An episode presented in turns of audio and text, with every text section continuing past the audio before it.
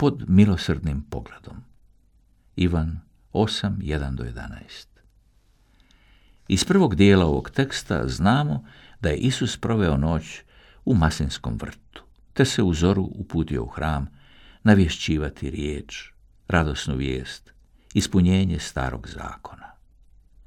Odjednom uđeše u hram pismoznanci i farizeji, vodeći neku ženu uhvaćenu u preljubu. Činilo se kao da je vuku kao kakvu životinju i postavljaju je u središte, da je svi vide, ispred Isusa. Ubrzo zatim postave mu trik pitanje.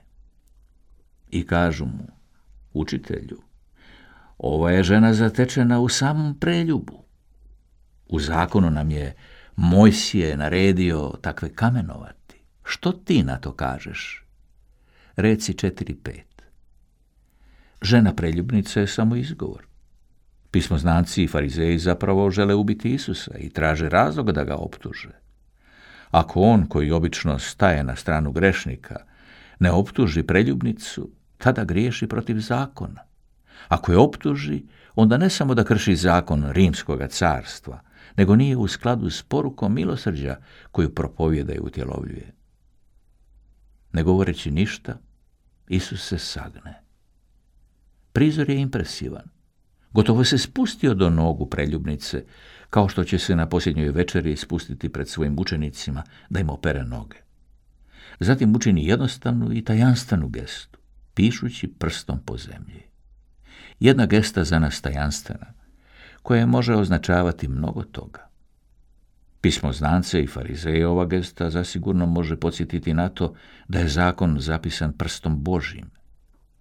Isus u ovim evanđelskim recima govori o ispunjenju zakona. Da zakon nije zato da ubije, nego da spasi. Sve oči uprte su sada u Isusa i u ženu preljubnicu. Nastaje jako napeta situacija. S velikom mirnoćom on ih pažljivo sve pogleda, zahvaćajući dubine njihovih srdaca i nađe da su svi preljubnici, dvolični, puni zavisti prema njemu i da žele pronaći razlog da ga optuže i ubiju. Svi su ubojice. Tada reče, tko je od vas bez grijeha, neka prvi na nju baci kamen. Redak sedam. Oni sada shvaćaju da je postupak završen i da su izgubili slučaj. Ne usude se više ništa upitati i odlaze.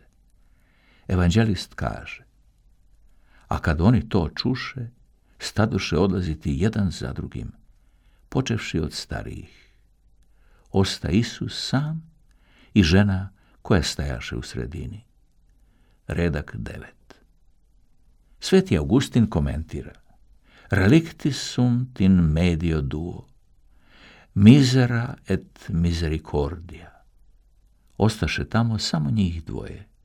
Isus, utjelovljeno milosrđe i bijeda, jedno naspram drugoga. Scena započeta u napetosti između znatiželje i neprijateljstva, koje je moglo završiti nasiljem, završava u velikoj tišini i miru. U ovoj pustinji koja se stvara oko Isusa i žene koja je uhvaćena u preljubu.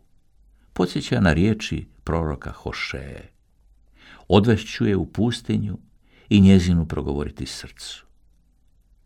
U početku ova žena je stajala pod pogledima sviju u konje kao objekt izrugivanja i prijezira, a pogledi svi ubijahu uprti u nju i na nju su projicirali sjenu vlastitoga grijeha.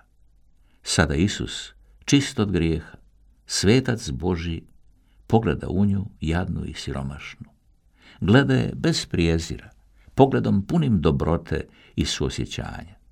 I tim pogledom dotiče dubine njezina srca. Žena stoji ondje u svome poniženju i izbunjenosti i sigurno se ne usudi ni pogledati u Isusa. No Isus nju pogleda i uputio je riječi, zazvavši ju ženo, kao što je zazvao i svoju majku na svadbi u Kani i kao što će zazvati iz križa. Isus je ne definira u odnosu na njezin grijeh, nego prema njezinu dostojanstvu koje ima kao žena. Dijalog nakon toga teče dalje. Isus se uspravi i reče joj, ženo, gdje su oni? Zar te nitko ne osudi? Ona reče, nitko, gospodine. Reče joj Isus, ni ja te ne osuđujem. Idi i od sada više nemoj griješiti. Reci 10.11. Ovo je trenutak izvanredne milosti, svečane pokorničke liturgije.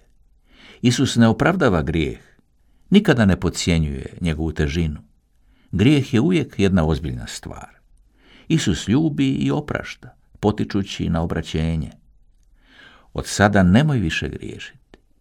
Oprosti dan na korist osobe, tako da se odvrati od grijeha i započne jedan novi put u slobodi. Zasigurno, ova žena dotaknuta u dubini svojega srca Isusovim pogledom nije više išla tražiti lažne ljubavi, nego je zauvijek i potpuno osvojena istinskom i svetom ljubavlju, te ljepotom svetosti.